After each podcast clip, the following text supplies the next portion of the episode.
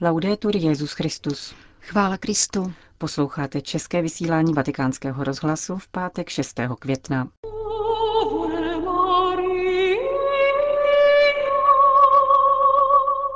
Bolest prožívaná v křesťanské naději vede do radosti, učil dnes svatý otec. Papež František dnes v Královském sále Apoštolského paláce převzal cenu Karla Velikého. Taková jsou hlavní témata našeho dnešního pořadu, kterým provázejí Johana Bromková a Jana Gruberová.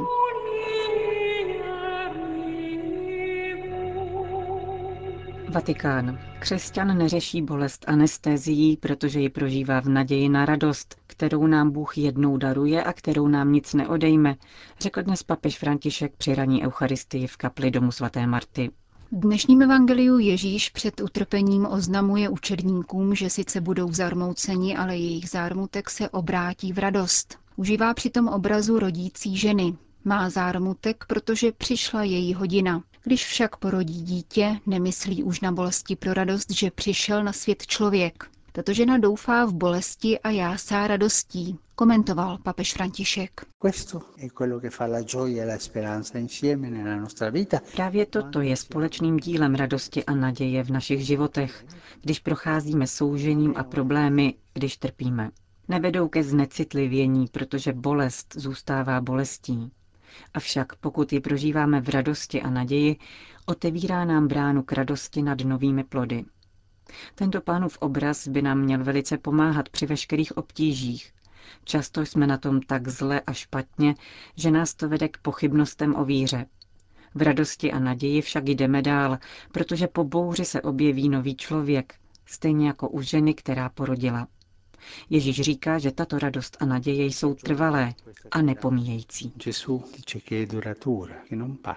Radost a naděje se vzájemně doprovázejí, zdůraznil dále papež. Radost bez naděje by byla pouhou zábavou, prchavou veselostí. Naděje bez radosti není pravá naděje, protože nejde dál než přirozený optimismus. Radost a naděje tedy kráčejí spolu a společně se výbušně projevují tak, že církev v liturgii volá, ať se církev raduje a jásá. A činí to, dovolte mi to slovo, bezostyšně a neformálně. Pokud je totiž radost silná, není to formálnost, nýbrž radost. Pán nám říká, že nás v životě potkají starosti, pokračoval svatý otec, a že zmíněné radost s nadějí nejsou jakési karnevalové veselí, nýbrž cosi jiného. Radost posiluje naději a naděje rozkvétá v radosti. A tak je možné kráčet dál. Obě dvě tyto křesťanské ctnosti, v postoji, který jim církev přisuzuje, naznačují, že je třeba výjít sami ze sebe. Radostný člověk se neuzavírá sám do sebe a také naděje vede stále dál. Je kotvou, která byla spuštěna na nebeském břehu a odtud vychází dál. Vyjdeme tedy ze svého nitra v radosti a naději. Lidskou radost může cokoliv odejmout, mohou ji pokazit různé obtíže. Ježíš nám však chce darovat radost, kterou nám nikdo nebude moci vzít. Je trvalá, a to i v nejtemnějších okamžicích. Tak se to stalo při nanebevstoupení páně, vysvětloval Petrův nástupce. Učedníci po pánově odchodu se trvali s pohledem upřeným na nebe a byli trochu smutním, avšak probudili je andělé. Lukášovo evangelium nám říká, že se s velikou radostí vrátili do Jeruzaléma. Byla to radost z vědomí, že naše lidství poprvé vstoupilo do nebe, poznamenal papež. Tato naděje na život a přebývání s pánem se stává radostí, která prostupuje celou církev.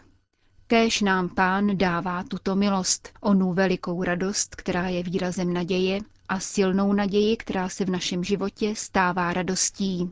Kéž pán uchovává naši radost a naději, aby nám je nikdo nemohl vzít. Zakončil svatý otec dnešní ranní homílii. Vatikán. Papež František dnes v Královském sále Apoštolského paláce převzal cenu Karla Velikého. Připomeňme, že jeho nominaci oznámil cářský primátor Marcel Filip a předseda Mezinárodní rady nadace Karla Velikého Jürgen Linden těsně před loňskými Vánoci. V odůvodnění vyzdvihují poselství naděje, solidarity a subsidiarity, výzvu k různosti na místo myšlenkového a kulturního uniformismu, humanistického ducha a poukaz na ústřední postavení člověka, obdařeného transcendentní důstojností, stejně jako jeho apel na návrat Evropy k vlastním náboženským kořenům.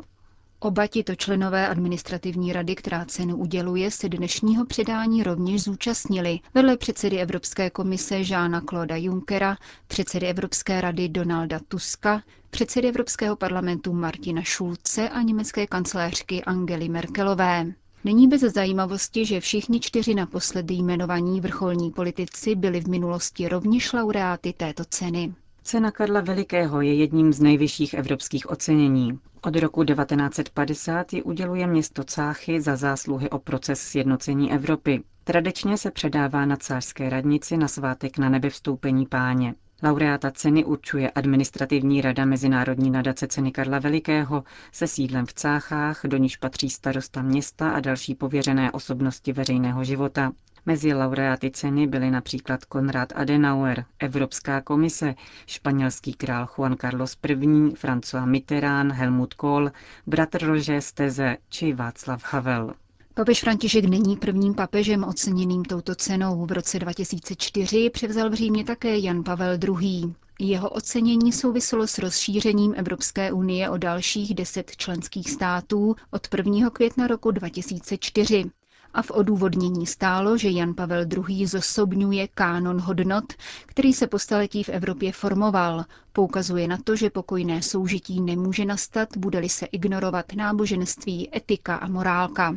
Výslovně se zmiňovalo úsilí Jana Pavla II., aby odkaz na náboženské dědictví našeho kontinentu figuroval v budoucí Evropské ústavě. Jeho činnost, která přispěla k rychlému a nekrvavému svržení komunismu. Laureát ceny přebírá diplom medaily, na které je nejstarší cářská pečeť z 12. století a 5000 euro. Jan Pavel II. obdržel poprvé a prozatím naposled takzvanou mimořádnou mezinárodní cenu Karla Velikého, jejíž součástí není finanční obnos. Papež František ve své promluvě při předání ceny mluvil o obnově tradice evropského humanismu. Con la mente, con el cuore Myslí i srdcem z nadějí a bezplané nostalgie, jako syn, který v matce Evropě nachází kořeny svého života a víry, s ním o novém evropském humanismu, o trvalé cestě humanizace, k níž je zapotřebí paměť, odvaha, zdravá a lidská utopie. S ním o mladé Evropě schopné být ještě matkou. Matkou, která má život, protože život respektuje a nabízí naději na život. S ním o Evropě, která pečuje o dítě, pomáhá jako bratru chudému, i tomu, kdo přichází a hledá přijetí, protože o všechno přišel a hledá útočiště. S ním o Evropě, která naslouchá nemocným a starým lidem a docenuje je, aby nebyli ponižováni na neproduktivní předměty k odepsání. S ním o Evropě, v níž být migrantem není přestupek, nýbrž pozvání k většímu úsilí s důstojností, jaká patří každé lidské bytosti.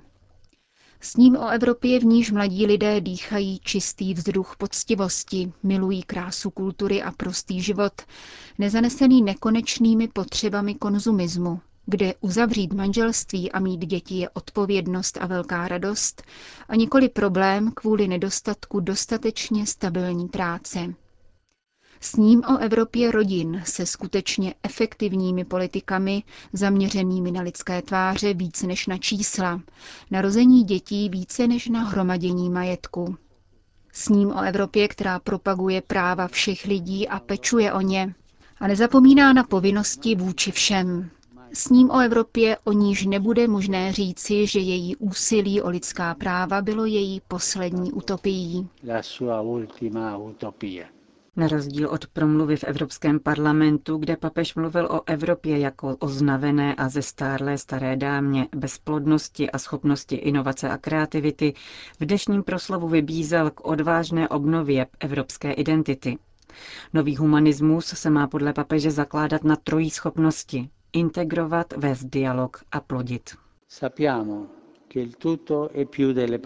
Víme, že celek je víc než část a je také víc než pouhý součet jeho částí a bude tedy nutné vždy rozšiřovat pohled, abychom rozpoznali větší dobro, které prospěje nám všem.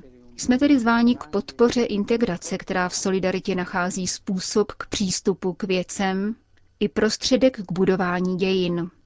Jde o solidaritu, která nesmí být nikdy zaměňována s almužnou, níbrž má být vytvářením příležitostí k tomu, aby všichni obyvatelé našich měst a mnoha dalších měst mohli důstojně rozvíjet svůj život. Čas nás učí, že nepostačuje lidi pouze geograficky rozmístit. Je před námi výzva důkladné kulturní integrace. Tvář Evropy totiž nevystupuje v opozici k ostatním, níbrž v rysech, které jí vryly různé kultury a v kráse spočívající v překonání uzavřenosti. Bez této schopnosti integrace budou znít slova v minulosti vyslovená Konrádem Adenauerem jako proroctví do budoucna. Budoucnost západu neohrožuje ani tak politické napětí, jako nebezpečí masovosti a uniformnosti myšlení a citů. Stručně řečeno, celý životní systém útěk před odpovědností s jedinou starostí o své vlastní já. Pokud existuje slovo, které je třeba do omrzení opakovat, je to slovo dialog, pokračoval dále papež František a vybídl k šíření kultury dialogu jako formy setkání. Mír bude trvalý v té míře, v jaké vyzbrojíme své děti zbraněmi dialogu, řekl dále. Tato kultura dialogu, která by měla být zanesena do školních osnov jako osa procházející napříč všemi předměty, pomůže vštípit mladým generacím způsob, jak řešit konflikty jinak, než si zvykají. Dnes je naléhavá možnost vytvářet koalice, nejen pouze vojenské či ekonomické, nýbrž kulturní, vzdělávací, filozofické a náboženské. Koalice, která jasně ukáže, že za mnoha konflikty je často mocenská hra ekonomických skupin. Koalice schopné hájit národ před tím, aby byl zneužit k nepatřičným cílům. Vyzbrojíme své lidi kulturou dialogu a setkání. Armiamo la nostra gente con la cultura del dialogo e dell'incontro. V poslední části své promluvy při přebírání ceny Karla Velikého se papež František věnoval schopnosti plodit, kterou má na mysli konkrétně vytváření perspektiv budoucnosti, zejména prostřednictvím zajištění kvalitního zaměstnání pro mladou generaci, ale také přechod od tekutého hospodářství k sociálnímu hospodářství. Je nutné přejít od tekutého hospodářství, které přeje korupci jako prostředku k dosažení zisků, k sociálnímu hospodářství, které zajišťuje přístup k půdě a ke střeše nad hlavou prostřednictvím práce chápané jako prostředí, v němž lidé a společnosti mohou uplatňovat mnohotvární osobní rozvoj, kde se prolínají mnohé životní dimenze kreativita, projekty do budoucnosti, rozvoj schopností, uplatňování hodnot, komunikace s ostatními, postoj adorace. V obnově Evropy má svou roli také církev, dodal v závěru papež František. La rinascita di un'Europa affaticata ma ancora ricca di energie ke znovu zrození Evropy, která je znavená, ale ještě plná energie a možností, může a musí přispívat církev. Její úkol se shoduje s jejím posláním hlásat evangelium, což dnes více než kdy dříve znamená především vycházet vstříc lidským ranám a přinášet silnou a prostou přítomnost Ježíše, jeho útěšné a povzbuzující milosrdenství. Bůh chce přebývat mezi lidmi, ale může tak činit jedině skrze muže a ženy, kteří, jako velcí evangelizátoři tohoto kontinentu, jsou jim zasaženi, žijí evangelium a nehledají nic jiného. Jedině církev bohatá na svědky může znovu přinést čistou vodu evangelia kořenům Evropy.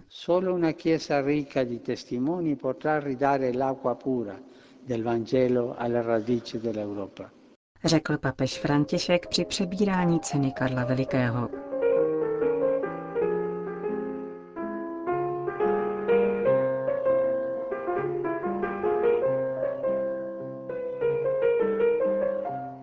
Končíme české vysílání vatikánského rozhlasu. Chvála Kristu. Laudetur Jezus Christus.